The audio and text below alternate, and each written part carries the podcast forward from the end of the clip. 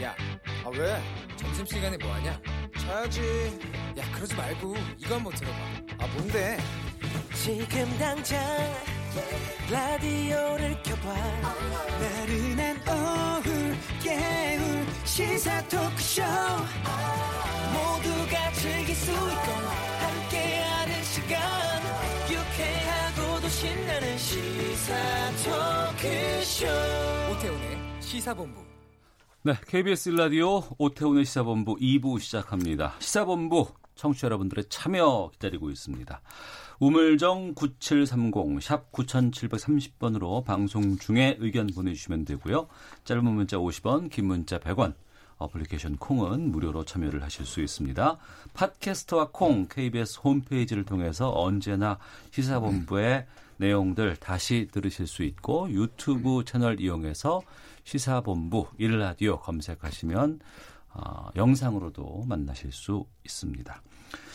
매주 목요일 이 부, 촌철살인의 명쾌한 한마디부터 속 터지는 막말까지 한 주간의 말말말로 정치권 이슈를 정리하는 시간, 각설하고입니다.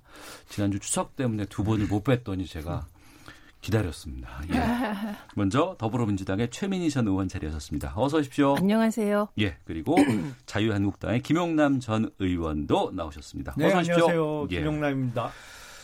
아, 더불어민주당과 법무부가 조국 법무부 장관 취임 이후에 어제 첫 당정 협의회를 열었습니다. 이 자리에서는 논란이 되고 있는 피의사실 공표 금지안에 대해서 어, 여러 가지 얘기가 나왔고, 속도 조절하기로 했다, 이런 발표가 나왔는데요. 먼저 어제 있었던 조국 장관의 발언부터 듣고 출발하겠습니다. 논의 주제 중에 하나인 형사사건 수사본부 개선 방안은 이미 박상기 전임 법무부 장관께서 충분한 논의를 거쳐 추진해오던 내용 그대로입니다.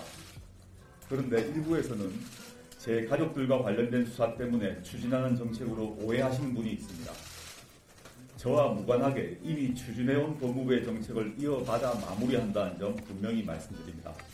오늘 논의되던 형사사건 수사본부 개선 방안은 관계기관의 폭넓은 의견 수렴을 거치고 제 가족을 둘러싼 검찰 수사가 마무리된 후에 시행되도록 하겠습니다. 네, 조... 조국 법무부 장관의 아, 발언 듣고 시작하도록 하겠습니다. 내용은 이겁니다. 피의사실 공표 금지 개정안을 골자로 한 공보준칙 개정안을 하기로 했는데, 이걸 아, 가족과 관련돼서 좀 오해가 있을 수 있으니 아, 조국 가족의 검찰 수사 마무리 이후로 미루겠다, 이런 발표거든요. 여기에 대해서 두 분의 의견부터 좀 듣도록 하겠습니다. 김영남 의원님. 우선 이 공보준칙이라는 게 법무부 훈령이죠. 네. 정식으로 나오는, 이제 우리가 법령이라고 할 때 법률과 뭐 훈령을 포함해서 법령이라고 하는데, 명령까지. 어느 정상적인 국가에서 법무부 훈령의 시행 시기를 현직 법무부 장관의 가족에 대한 수사가 끝난 이후로 정하는 나라가 있을까요? 그게 정상 국가입니까? 그러니까 공보준칙을 개정할 필요가 있어서 시행하면 뭐 네. 시기로 정하는 거지, 음. 현직 법무부 장관에 대한 수사가 종료한 이후부터 시행한다? 네. 이게 워낙 말도 안 되는 상식을 파괴하는 음. 인사를 해놓으니까 음. 이런 정말 웃지 못할 코미디 같은 일이 벌어지는 거예요. 그리고 조국 장관 일가에 대한 수사가 끝나고 나면, 제가 보기엔 이 수사 계속 나가면 그 다음에 이 정권 핵심의 어떤 인사가 또 수상이, 수사 대상이 될지 모르겠어요. 특히 와이파이 사업과 관련해서는 네. 어디까지 더 뻗어나갈지 모르겠는데, 이거 지금 이 개정안의 내용을 보면 기소 전까지는 일체의 피의 사실을 알리지 못하도록 되어 있거든요. 음. 이게 시행되면 어떤 문제가 생기냐. 오늘 크게 보도가 됐던 화성 연쇄살인 사건 있잖아요. 그 네. 진범이 디엔에이 검사로 인해서 밝혀졌다라고 다 보도가 됐는데, 이거 보도 못해요, 절대로. 왜냐면 기소 전이기 때문에. 그리고 더군다나 이 사건의 경우에는 지금 공소시효 문제 때문에 이런 사건은 국민들이 알 수가 없는 거예요. 이 정책이 시행되고 나면. 음. 지금 정부 여당은 국민들이 진실을 알게 되는 것이 정말 두려운 모양입니다. 최민희 의원님. 참 답답합니다.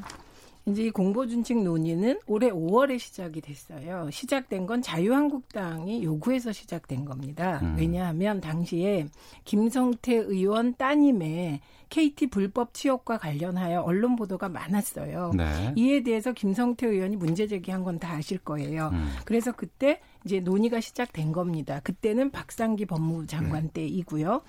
그래서 피의사실 공표 금지가 법에 있습니다만 단 한 번도 처벌된 적이 없죠.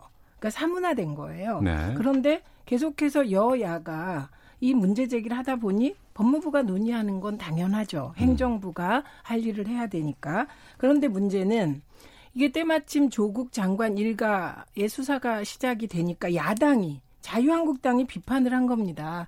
조국 장관의 수사를 막기 위해서 하는 거 아니냐 니네 이렇게. 네네. 그러니까 그에 대해서 응답을 한 거예요. 음. 그러니까 그 문제 제기도 그렇고 답변도 사실은 궁여지책이죠. 네. 아까 저는 그 기준에 대해서 시기 기준 말씀하신 거 동의합니다. 음. 그런데 야당 말을 들어서 네. 그러면 조국 장관 일가 수사에는 해당되지 않도록 시기를 조정하면 어떻겠냐. 음. 이렇게 자유한국당의 요구를 받아들인 건데 비판해서 받아들였더니 그런 법이 어딨냐 또 이러시면 정말 답답하다. 이런 말씀을 드리고 그다음에 저는 이 피의사실 공표 문제가 지금만 있었던 게 아니고 예. 피의사실 공표로 우리는 전직 대통령을 잃었습니다. 음. 언론의 모욕과 조롱 속에 아주 불행한 일이 있었기 때문에 피의사실 공표는 못하게 하는 게 맞다. 이건 대원칙인데 예. 그렇다면 사회적 관심이 가는 음, 그런 수사가 있지 않습니까? 네네. 그거를 피의사실 공표라는 형식이 아닌 음. 다른 방식으로 어, 보도 취재의 자유와 국민의 알 권리를 보장하는 방법이 없을까. 네. 그래서 그런 사건에 대해서 여야가 합의하거나 음. 어떤 공론장에서 합의가 되면 그건 아예 수사 과정을 일정한 시기를 두고 브리핑을 한다거나 네네. 아니면 언론에 이제 피의 사실이 공표되잖아요. 음. 그러고 나면 검찰이 최소한 언론 보도에 대해서는 수사 상황을 비교해서 확인하는 브리핑을 한다거나 좀 이런 근본적인 고민이 필요하지 않을까 싶습니다. 네. 지금 개정안의 내용은 그런 브리핑도 금지하는 내용으로 되어 있고요. 다른 야당의 요구는 다 안 들어주시면서 왜 이것만 낼름 들어주세요. 이거 들어주지 마세요. 제가 보기엔 이거 하면 국민의 알 권리에 대한 심각한 침해예요. 알 수가 없어요. 수사 상황을. 그러니까 공포 금지, 음. 공표 금지하면 안 된다. 예, 예. 근데 아, 저는 이제 지적을 하실 때 민주당이 국정농단 때 피의사실 공표했을 땐 왜 반대 안 하고 지금 그러냐. 그 정치적 입지에 따라서 민주당도 자유한국당도 피의사실 공표에 대한 입장이 달라지잖아요. 네. 이에 대해서 민주당도 할 말이 없다고 생각합니다. 음. 그러나 피의사실 공표 자체에 대해서는 국민들의 알 권리라는 것과 만약에 그 국민 한 분 한 분이 자기가 피의사실 공표의 대상이 되었다고 생각해 보시면 네. 그때 피의자 인권과 그다음에 국민의 알 권리 중에 어느 걸 택해야, 되, 택해야 되느냐는 굉장히 어려운 문제 아닙니까? 음. 그러니까 이 부분에 대해서는 어, 저는 또 하나 자유한국당 쪽 그 지적을 받아들이는 게 좀 더 공론화시키자. 네. 근데 그거 맞는 것 같습니다. 음. 그러면 저는 건전한 대안이 많이 나올 것 같고 피의사실 공표가 이런 방식으로 검찰이 음흉스럽게 흘리는 방식으로 그건 국정농단 때도 마찬가지고 네. 지금도 그렇고 음흉스러운 방식, 방식에는 저는 반대합니다. 음. 오히려 알 권리를 해쳐요. 왜냐? 똑같은 사실이 언론마다 보도가 다르거든요. 네네. 그건 알 권리 시장을 어. 오히려 혼란시키고 있다. 이렇게 봅니다. 이런 대안들은 어떻게 보세요? 기준을 지금 사실은 마련되어 있는 준칙이 있습니다. 아, 그래요? 어, 있었죠. 진작에 음. 있었어요. 십 년 정도 됐어요. 근데 지켜지지 않은 거예요. 안 지켜진 게 문제죠. 예, 예. 사실은 지금 있는 준칙을 잘만 지켜도 음. 대부분의 문제가 해결이 됩니다. 근데 지금 조국 장관이 어제 당정협의회에 들고 나온 개정안은 거의 그냥 다 애초에 재갈을 물기는 아니에요. 기소 전에는 일체 발설을 못하고 기소 이후에도 피고인의 인적사항, 죄명 같은 아주 기본적인 사항만 밝힐 수 있도록 하는 거기 때문에 네. 이것은 결과적으로는 국민의 눈과 귀를 막겠다는 얘기밖에 안 돼요. 이거는 이렇게까지 하는 나라는 아마 제가 알기로는 없습니다. 이렇게까지 수사 정보에 대해서 철저하게 금지하는 나라는. 음. 근데 그게 왜 문제가 됐냐면 벌칙 조항이 없는 거예요. 처벌받은 적도 없다면서요. 네, 그러니까 예. 또 하나의 문제는 피의 사실 공표를 대개 검찰이 하잖아요. 왜냐하면 예, 예. 검찰이 수사를 시작하면 그 사건에 대한 정보를 가장 많이 가지고 있는 게 검찰이 되잖아요. 음. 근데 피의 사실 공표를 누군가 고발한다고 칩시다. 고소한다고 칩시다. 다시 또 검찰이 수사를 하는 거예요. 그러니까 이런 모순 속에 있는 거죠. 그럼 오히려 저는 자유한국당이 공수처나 검찰 이외에 대안을 제시하는 것이 더 나을 것 같다. 네. 이런 생각이고요. 그다음에 조국 장관은 억울하겠죠. 왜냐하면 지금 이 내용은 이미 다 지난 오월부터 논의를 시작해서 박상기 법무부 장관 때 어, 내용은 다 완성돼 있었던 것이거든요. 그걸 음. 보고를 한 건데 아, 그러니까 이건 뭐 어쩔 수 없지 않습니까? 억울해도. 그러니까 이제 궁여지책 인정하고요. 그래서 야당의 요구를 받아들여서 이, 내, 이 관련된 수사하고는 적용 안 되게 하겠다 이렇게 얘기를 한 것이죠. 그러니까 그것까지 좀 비판하시는 건 좀 너무 아니 전임 박상기 장관도 이 안에 대해서 지금 그때 조국과 관련한 의혹들이 막 제기되기 시작할 때인데도 아 이거는 지금 시기적으로 부적절하다고 해서 덮어버린 거예요. 근데 더군다나 음? 그 의혹에 덮어? 장본인이 장관이 돼갖고 이걸 당정협의에 끌고 나온 거, 들고 나온 거 자체가 잘못된 거죠. 이걸 들고 나오면 지금 상황이 당연히 오비 일학도 아니고 오해받을 수밖에 없는 상황인데 이걸 왜 들고 나왔어요? 지금 당사자가. 그러니까, 그러니까 이제 그게 정무적인 판단 능력이 그렇게 없냐 이 말씀이신데 네. 뭐 그럴 수도 있을 텐데 박상기 법무부 장관이 덮은 적이 없어요.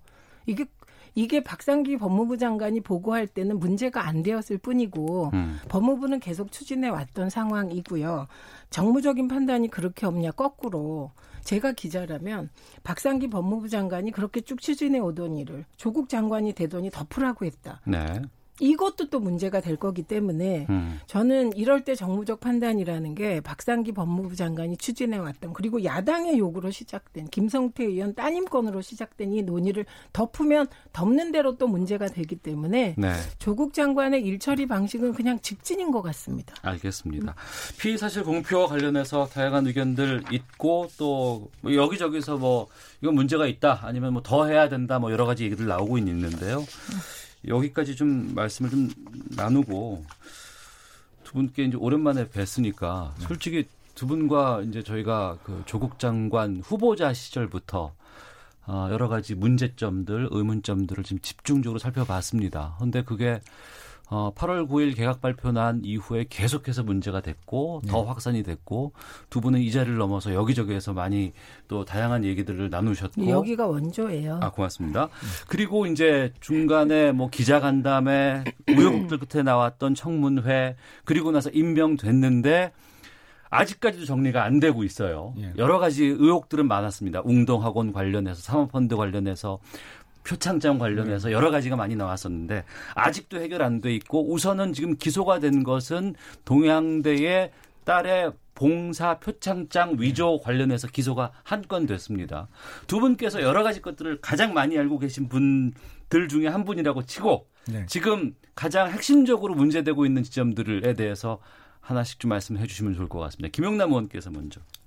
수사의 핵심은 뭐니 뭐니 해도 사모펀드입니다. 근데 동양대 총장의 표창장 위조, 이건 뭐 사무소 위조로 먼저 기소가 됐습니다만 네. 사실은 그건 단순하기 때문에 많이 알려져 있고 또 그 그때 공소시효가 불명확해서 먼저 기소가 됐습니다. 근데 사모펀드 대단히 복잡해요. 사실은 제가 이거 지금도 들여다보다 왔는데 이거 거의 한 만 피스짜리 퍼즐 맞추기예요. 음. 왜냐하면 동거래도 복잡하고 여기에 등장하는 인물들이 하여튼 대한민국에서 이 주식판에서 악명 높은 아주 어, 질이 안 좋다고 소문난 사람들은 다 등장해요. 여기. 네. 그 코링크 피를 중심으로 해서 자금 거래가 이루어지고 투자와 주식 거래가 이루어졌던 사람들 중에 뭐 여러 명이 등장을 합니다.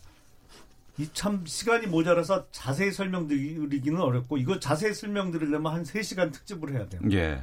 한번 하세요. 들여다보면 아, 저희가요? 사실은 네. 아, 솔직히 좀 무서운 생각이 들어요. 음. 진짜로 무서운 생각이 들고 이게 수사가 어디까지 뻗어나갈 수 있지, 있을지 모르겠는데 네. 어, 해외에서 벌어진 한국인의 연쇄 의문 추락 사망 사고도 사실은 이 사건과 관련이 있습니다. 예? 그게 참 시간 좀 있어요 오늘? 없어요. 어... 아니 무슨 무슨 말이냐면 뭐... 해보세요. 예예예. 예, 예. 이게 이천십육 년 십일월 달에 인도네시아 자카르타에서 오 일 간격으로 의문의 그 추락 사고, 추락 사망 사고가 연이어 벌어져요. 네. 근데 그거와 깊게 연관됐다라고 의심을 받고 있는 인물이 네. 이 코링크 피, 피과 그 거래를 합니다. 음. 이천십육 년과 이천십칠 년에 걸쳐서 이 코링크 피가 이천십육 년 이월에 등록이 되죠, 만들어졌죠. 예, 예. 예. 그래서 가장 처음에 결성한 펀드가 이제 레드코 펀드인데 네. 그 레드코를 통해서 투자를 했던 업체의 대주주가 그 인도네시아 자카르타의 사망 사건과 연관이 있어요. 예. 레드코 누구예요? 레드코는 펀드 이름이고요. 아니 그러니까 누가 응. 누가 자카르타 사망 이거는 완전 다른 차원의 얘기여서 사망 사건과 관계되어 있다고 하니 그 업체 이름은 그게 원래 이름은 아큐픽스였는데요. 음. 지금 이름은 포스링크로 회사명이 바뀌어 있고 지금 주식거래 정지 상태고 상장 폐지 심사 중에 있습니다. 그럼 그것을 정리를 하면 저희가 이제 구체적인 내용을 네. 알아보는 게 아니고 새롭게 지금 이 의혹을 제기하시는 건데 이게 그 조국 장관 관련된 부분인가요? 아니면 코링크 피이와 관련된 부분인가요? 코링크 피이와 관련된 거죠. 근데, 근데 코링크 피이의 아. 실소유주가 조국 장관이다. 지금 이렇게 코링크 주장. 피이의 자금 원천이 정경심 교수고 지금 드러난 것만 해도 팔억 원이잖아요. 그래서 사실상 코링크 피이가 조국 부부의 것으로 지금 많이 추정된다는 보도가 나오고 있죠. 근데 아니, 그러니까. 물론 그 사망 사건과 네. 관련된 업체는 코링크 피와 거래가 있었던 업체입니다. 그러니까 사모펀드에 대해서 의혹이 계속해서 불거지고 있고 이것을 수사를 하면 할수록 문제가 확산될 수 있다라고 김용남 의원께서는 지금 주장하시는 것이고요. 제가 백 퍼센트 개런티하는데 이거 진상이 밝혀지고 나면 이거 무조건 영화화됩니다. 예, 김용남 의원의 주장이시고요. 여기에 대해서 최민희 의원께서도 말씀해 주시죠. 우선 인도네시아 자카르타 의문의 추락사 사건 그게 어떤 사건인지를 모르겠어요. 예예. 예. 그래서 그 부분은 뭐, 뭐 어떻게 해야 될지 모르겠고 그리고 코링크 피이의 실소유주가 조국 장관과 그 부인이다. 이 부분은 저는 아직까지 그걸 확정할 만한 증거가 음. 나오지 않았다고 생각합니다. 왜냐하면 지금 언론을 통해서 막 이렇게 보도가 이렇게도 나오고 저렇게도 나오는데 지금까지 나온 걸 종합하면 예. 이거 다 언론 보도 내용에서 제가 추출한 건데요. 이천십오 년 십이월에 조범동의 아내 이은경에게 정 교수가 오억을 빌려줍니다. 네. 그러니까 이천십오 년 십이월이니까 이때는 박근혜 정권 때고요. 그리고 이천십팔 년 팔월에 이 오억을 전액 상환받게 됩니다. 정경심 음. 교수가. 돈은 빌려줬는데 그 돈이 어디에 쓰이는지를 정경심 교수가 알았는지 그것도 확인할 길이 없습니다. 그다음에 두 번째는 지금 이것 때문에 그러시는 것 같은데 이천십육 년 구월에 네. 코링크 주식 오억을 신주 청약서를 가지고 어, 정경심 교수가 이거 사겠다. 그렇게 해서 음. 계약서를 썼다는 거예요. 네. 그런데 이걸 알아보니 조범동이 제안해서 작성한 건 맞다. 음. 그런데 이 코링크 피라는 회사에 투자하는 게 뭐 예. 두려웠겠죠. 그래서 아, 하지 않겠다. 음. 그래갖고 중요한 건 주식을 구매하지 않았고 입금도 안 했습니다. 네. 이건 자금 흐름이 나와 있는 것이고요.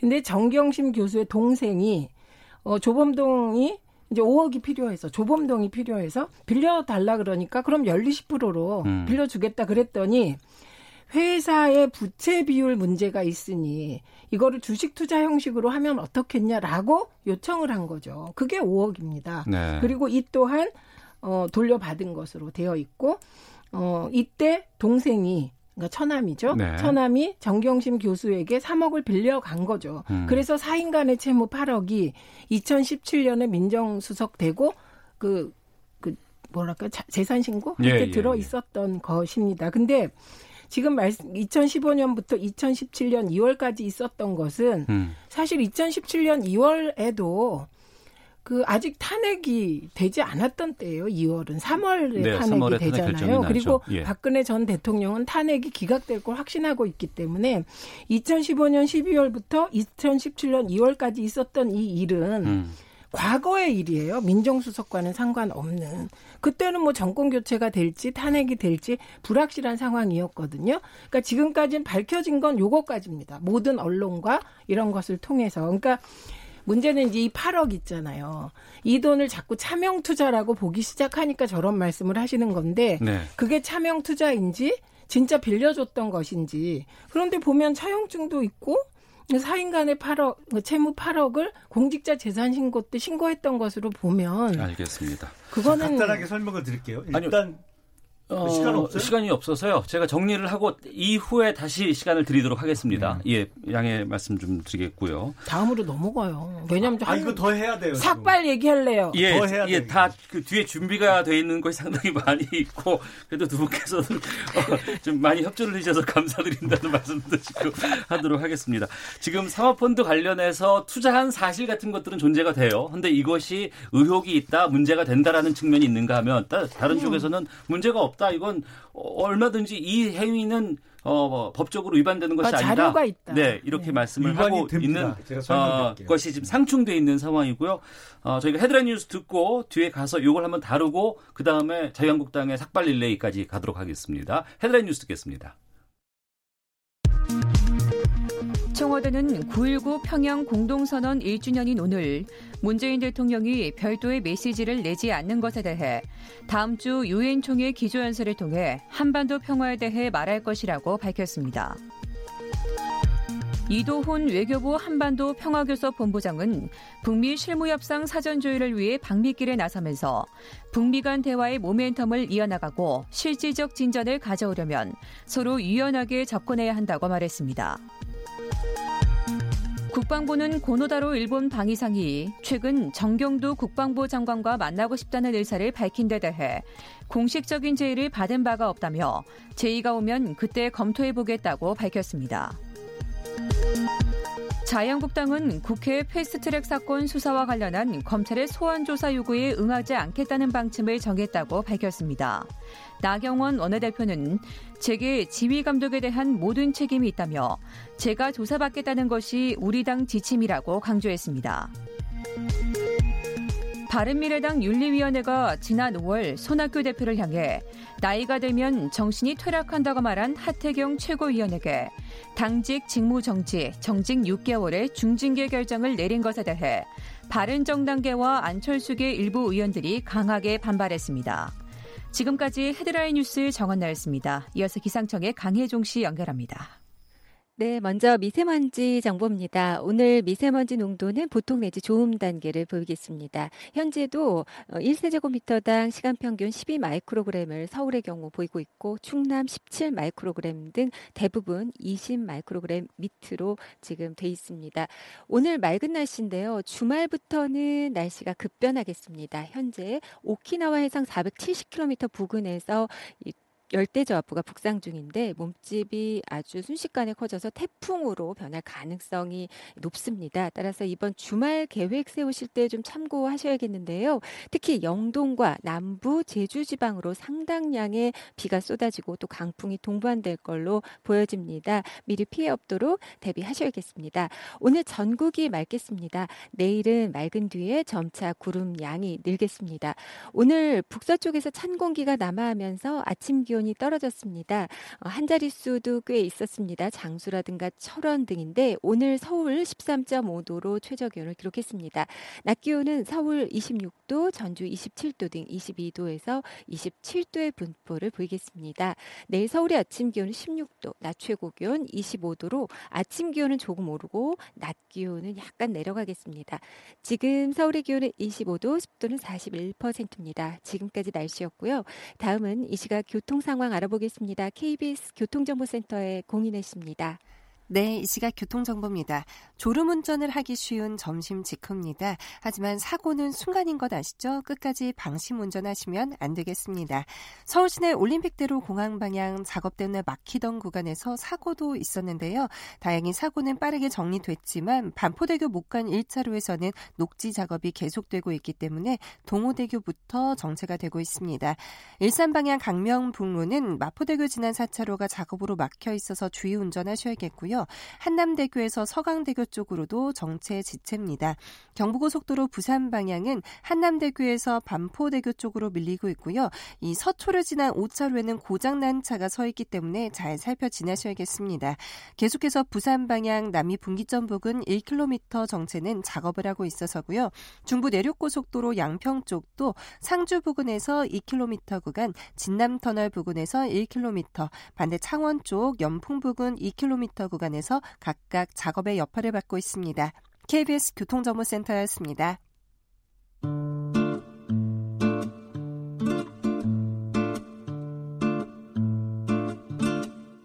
오태훈의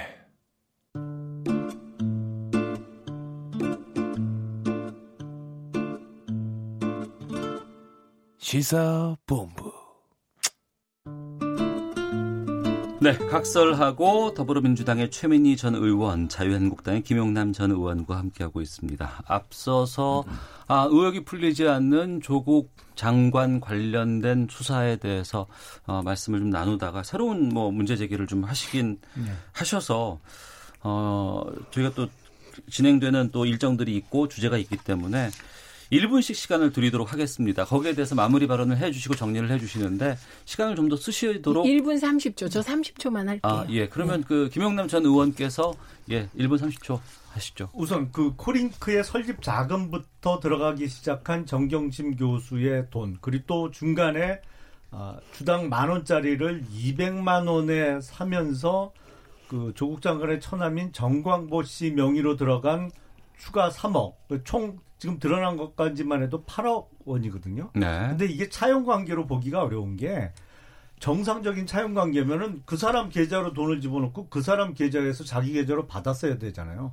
이건 그게 아니고 지금 돈 빌려줬다가 갚았다라고 받은 거다라고 주장은 하지만 그 돈의 원천은 코링크 피이가 투자해서 인수한 업체로부터 나온 돈이 세탁 과정을 거쳐서 명동의 사채시장에서 자금 세탁을 거친 이후에 돌려받은 것이거든요. 그것도 네. 정경심 교수의 자기 명의 계좌로 돌려받은 게 아닌 것으로 지금 나오고 있어요. 그러니까 네. 이게 정상적인 차용관계로 보기가 어려운 것이죠. 그리고 음. 그게 투자업체로부터 빠져나오는 것 자체가 업무상 횡령과 배임 혐의가 있기 때문에 그 과정에서 정경심 교수가 적어도 그 어, 투자금을 빼준, 백으로 빼준 그 업체 대표와의 업무상 횡령배임의 공범관계가 성립될 확률이 매우 높습니다. 알겠습니다. 일 분 삼십 초 딱 쓰셨고요. 예.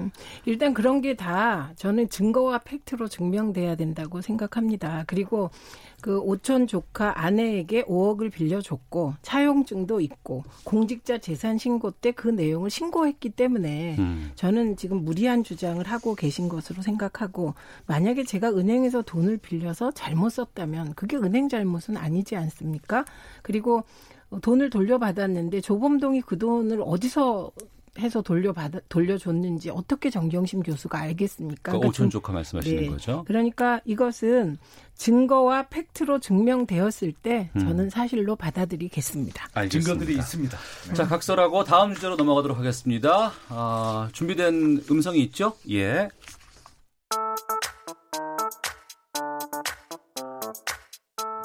형님은 언제 머리 깎으실까요? 저는 삭발을 많이 했어요. 많이, 아, 저도 알아요. 학생 그, 운동할 때. 네, 의협회장 할 때도 삭발하신 거 봤고. 네, 의사협회 때 의, 의약분업, 네. 어, 김대중 정부 때 싸울 때도 삭발하고, 제가 그때, 대단해요. 그때 운동권에서 생각이 바뀌었어요. 지금 좌파에서. 의협, 지금 김대중 정부 싸우다가. 네, 지금 의협회장보다 더 셌어, 그때. 그죠? 제가 사실은 이 자리에서 제가 다른 티비에서는 절대 말 안 하는 건데 네. 제가 이 가발을 썼어요. 네. 황교안 대표는 가발이라고 소문했는데 어제 보니까 아니지. 가발이 아니야. 아니었어. 저는 이게 머리숱이 좀 없어서 가발을 십 년 전에 썼어요. 네. 근데 이게 삭발을 내니까 네. 이게 참 밀게 없. 남모를 고충이 있어요 지금. 아... 이 가발을 벗고 삭발을 할까? 삭발하다 보면 가발은 이거 어떡하고. 네, 세 분의 남성 음성이 나왔습니다. 유튜브 채널 김민수 티비에 어, 차명진 전 의원의 목소리가 들어가 있고 지금.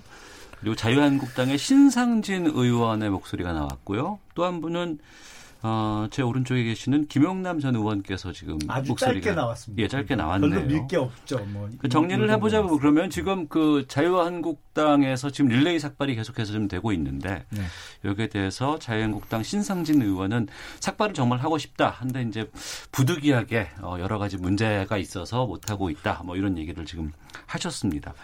근데 이 삭발 이렇게 릴레이가 언제까지 계속되는 것인지 이게 왜 이렇게 확산이 되고 있는지도 궁금하거든요. 김영남 의원께서 먼저 말씀을 좀 해주세요. 우선은 그 조국 장관의 임명 강행과 관련해서 사실은 독재거든요. 국민이 네. 그렇게 반대를 하고 음. 문제가 그렇게도 많은데 그냥 어, 독선적으로 임명 강행을 해서 사실은 이 어, 독재적인 권력 행사에 대한 저항의 의미에서 삭발이 시작이 됐고요. 네. 아, 그러다 보니까 그 저항운동에 동참한다는 의미에서 계속 삭발이 이어지고 있는 것이죠. 지금까지도. 예. 오늘도 뭐 몇 분이 삭발을 했다고 하는데 저는 근데 독재에 대한 저항의 방법은 꼭 삭발만 있는 것은 아니기 때문에 음. 이제 삭발은 한쪽에서 하는 거고 그 예, 예. 외에 다른 방법으로도 계속 싸워 나갈 것으로 생각이 듭니다. 네, 이거는 그러면 언제까지 계속되는 건가요? 글쎄, 뭐 희망자가 있는 때까지 어. 나올 때까지 하겠죠. 예, 최민희 의원님. 우선 어떠한 경우에도 대통령의 인사권이 부정되면 안 됩니다. 조국 네. 장관 임명이 어, 그건 대통령께서 인사권을 행사하신 것이고 그에 대한 것은 정치적 책임을 또 대통령께서 지는 겁니다. 그래서 이거를 독재라고 하면 안 되는 것이죠. 자유한국당 마음대로 안 되면 독재? 이건 받아들이기가 어렵지 않을까 싶고요. 저는 사회적 약자들의 비장한 투쟁 방식이 삭발이거든요. 힘 네. 있는 자들이 삭발을 잘 안 해요. 음. 그런데 이게 희화화돼서 진짜 사회적 약자들의 투쟁 방식이 빼앗기는 느낌? 이런 음. 거라서 좀 걱정이 됩니다. 그리고 저는 황교안 대표가 워낙 진지한 분이라 네. 삭발하셨을 때 나름 의미가 있나? 그랬더니 갑자기 들려오는 게 김치 올드만? 율블린너? 또 오늘은 가발? 이게 스스로 희화화시키시다 보니 음. 이제는 음, 그러니까 왜 삭발을 했지? 이 왜보다는 다음에 누가 삭발하고 네. 또 스스로 어떻게 희화화시킬까?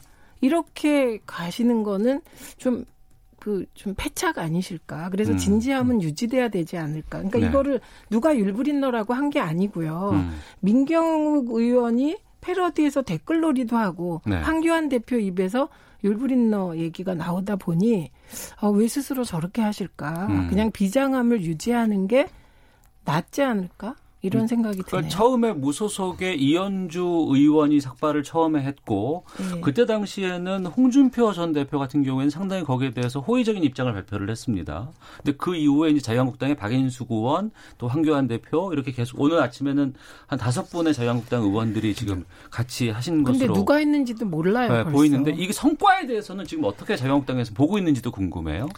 우선 뭐 삭발을 할 때는 당연히 비장함을 갖고 하죠. 네. 아, 그런데 어떻게 이십사 시간 내내 일주일 내내 비장함만 표시할 수는 없잖아요. 그러다 음. 보니까 나름대로 해서 투쟁을 하, 해 나감에 있어서 당내에서 약간의 여유를 갖고 계속 어, 싸워 나가는 것이고요. 효과는 저도 처음에 황교안 대표가 삭발하겠다라고 그날 오후쯤 발표를 했을 때 예, 예.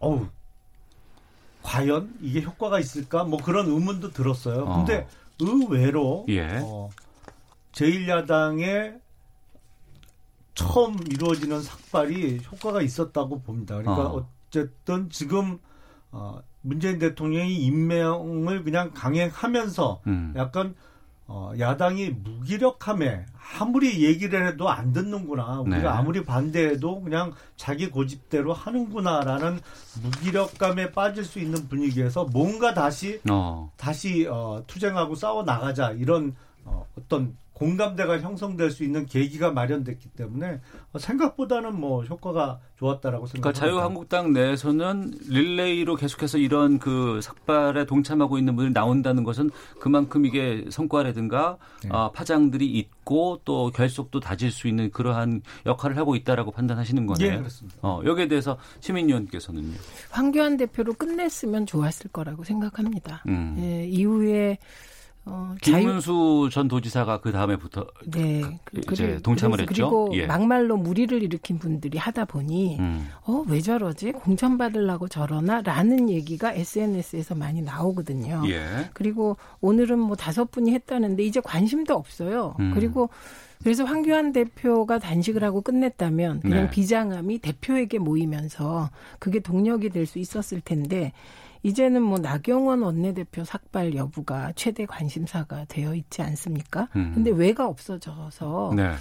음, 이거는 조금 뭐 우려되고요. 그다음에 홍준표 대표가 그랬잖아요. 비장한 삭발이 이렇게 희화되냐. 이거 천부당 만부당하다. 그게 딱 맞는 것 같습니다. 음. 황교안 대표에서 딱 끝났으면 야 황교안 대표 당내에서도 왕따 아니냐 이렇게 네. 비판을 하셨을 거예요. 그러니까 음. 이게 아, 뜻을 같이 한다는 의미에서 이루어지고 있는 것이고 그리고 삭발은 삭발이고 공천은 공천이지 뭐 공천 받는다고 삭발 받으려고 삭발한다는 게 말이 돼요? 절대 그렇게 안 될 겁니다. 예. 그러니까 막말하신 의원들이 한다고 했을 때는 조금 내부에서 조정이 필요하지 않았을까 하는 음. 생각은 듭니다. 아니 자기 의지로 자기가 자기 머리 깎는데 어떻게 말려요 그거를. 그러니까. 네. 그게 이제 그때부터. 그럼 궁금한 것이 이렇게 릴레이 삭발이 계속해서 이어지고 있고 여기에서 이제 뉴스는 집중됐다가 지금 조금 조금씩 좀 멀어지고 있는 상황인 것 같기도 하고요.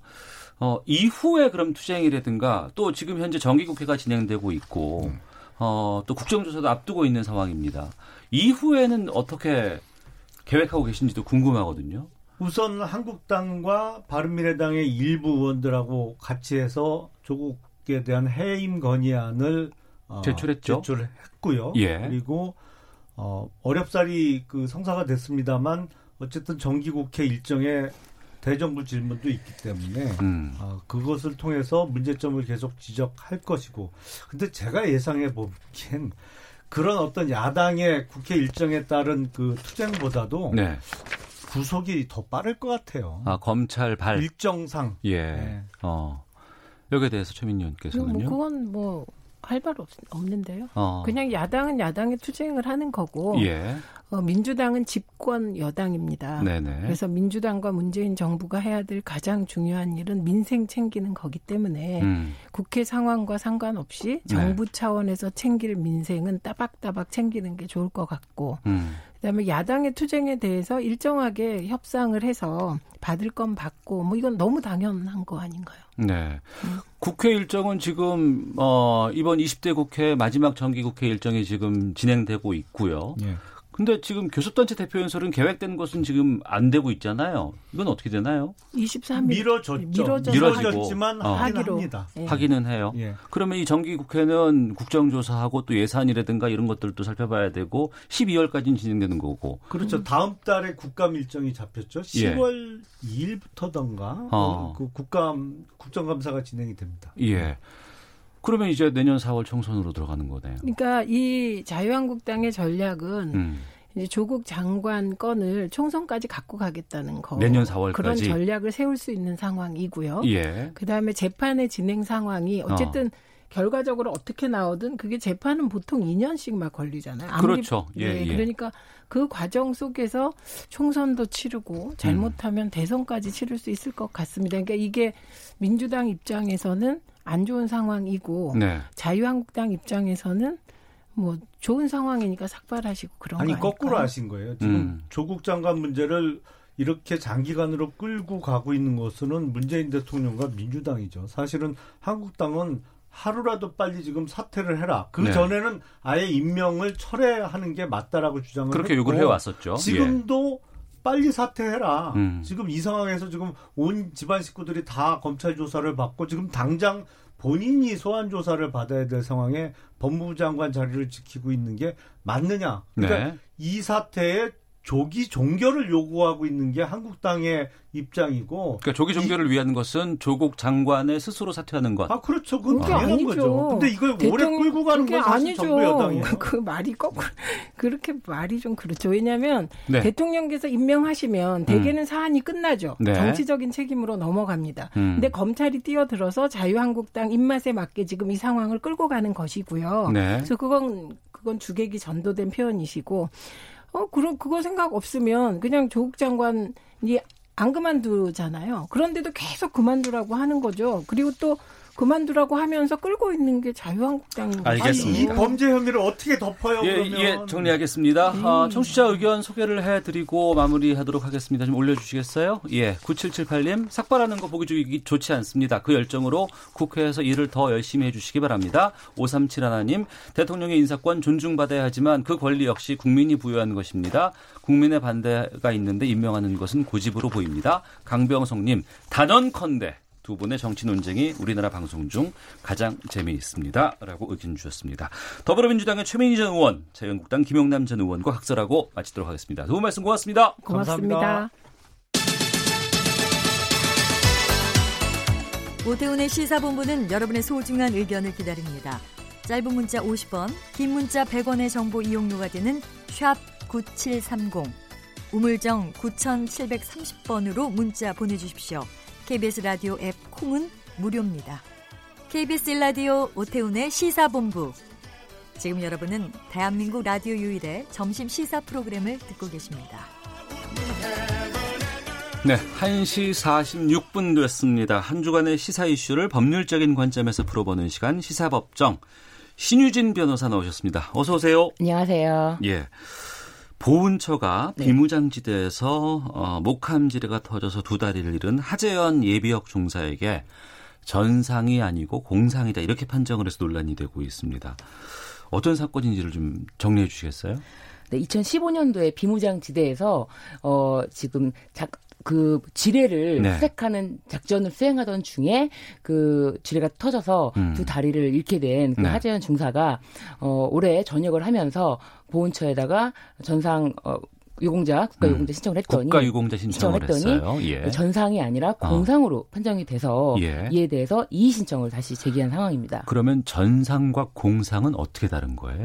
그래서 전상은 네. 전투, 작전 이렇게 이에 전시 상황에 준하는 작전에 투입됐을 때 아. 어, 상의를 당한 경우에 전상이라고 하고 네. 공상은 네. 뭐 일반적인 공무수행, 교육, 훈련 음. 이런 공무상 어, 상의를 당한 경우에 이제 공상이라고 하는데 네. 이 차이가 어, 공상은 많은 경우에 발생할 수 있는 경우라고 보여질 수 있지만 군인이라면 음. 예. 일반적인 경우가 아니라 특수하게 음. 뭐 전투에 준하는 상황에서 네. 상의를 당했다라고 해서 아무래도 좀 더 명예롭다라고 음. 생각하는 거죠. 네. 대우도 달라요, 많이? 대우가 다르다고는 이제 지적이 있는, 뭐, 그것 때문에 이런 문제를 제기하는 거 아니냐라고 하는데, 지금 하재현 중사 인터뷰를 보면은 그런 건 아니다. 사실상 한 오만 원 정도 차이가 난다. 음. 월 지급액이. 음, 음. 그런데 이거는 내 명예와 바꾸는 거지, 이 금액 때문에 하는 건 아니다. 그렇기 때문에 이거는 뭐 어떤 대우라든지 금액적인 문제라기보다는 네. 이 군인으로서의 자신의 어. 그 두 다리를 잃은 그 이십 대 그 청년이 제기하는 명예, 온 뭐 일생을 가, 일생을 두고 자기가 군 생활에 대해서 자기 다리를 다쳤을 때 그 받은 명예랑 바꿀 수 없는 거다라고 생각하는 거죠. 네, 하재현 중사의 당시의 여러 가지 생각이라든가 또 그 네. 이후에 나라에서 자기가 애썼던 자부심 이런 것들은 그렇죠. 시사본부에서도 인터뷰를 했던 적이 있었는데 네.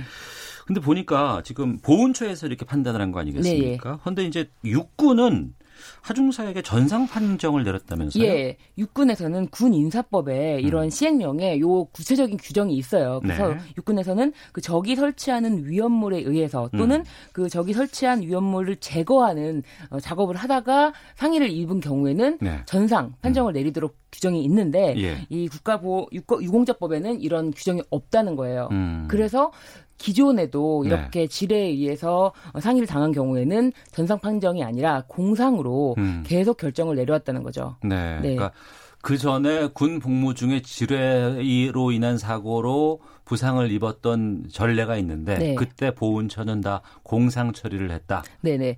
그래서 발표에 의하면은 그 기존에 딱 한 건 지뢰에 의해서 사고를 당한 경우에 전상 처리한 경우가 있는데 예. 그거는 적 어 우리나라 그 그 네, 국내가 아니라 네. 오히려 그쪽 이제 북한 쪽에 넘어가서 상해를 아, 당한 경우가 예, 예, 예. 그 경우에서도. 경우인데도 그 어. 넘어 넘어가서 예. 그쪽에서 상해를 당한 경우에 어. 딱 한 건 지뢰에 의한 경우에도 어, 전상처리한 경우가 있지만 그 예. 외에는 규정이 없어서 어. 시행령이 없기 때문에 어쩔 수 없이 공상처리를 한 거다라고 예. 이제 얘기를 하고 있습니다. 그런데 보훈처가 이 하재현 예비역 중사에게 공상 판정 내렸다라는 보도가 나오고 나서 많은 분들께서 화내시고 그 네. 말이 안 된다 이렇게 네. 하면 안 된다라고 얘기들 많이 하셨어요. 그리고 이제 문재인 대통령도 이 탄력적인 해석을 해야 된다 이렇게 주문까지 했고 네. 하중사도 보훈처 판정에 불복해서 지금 이의 신청을 한 것으로 알고 있습니다.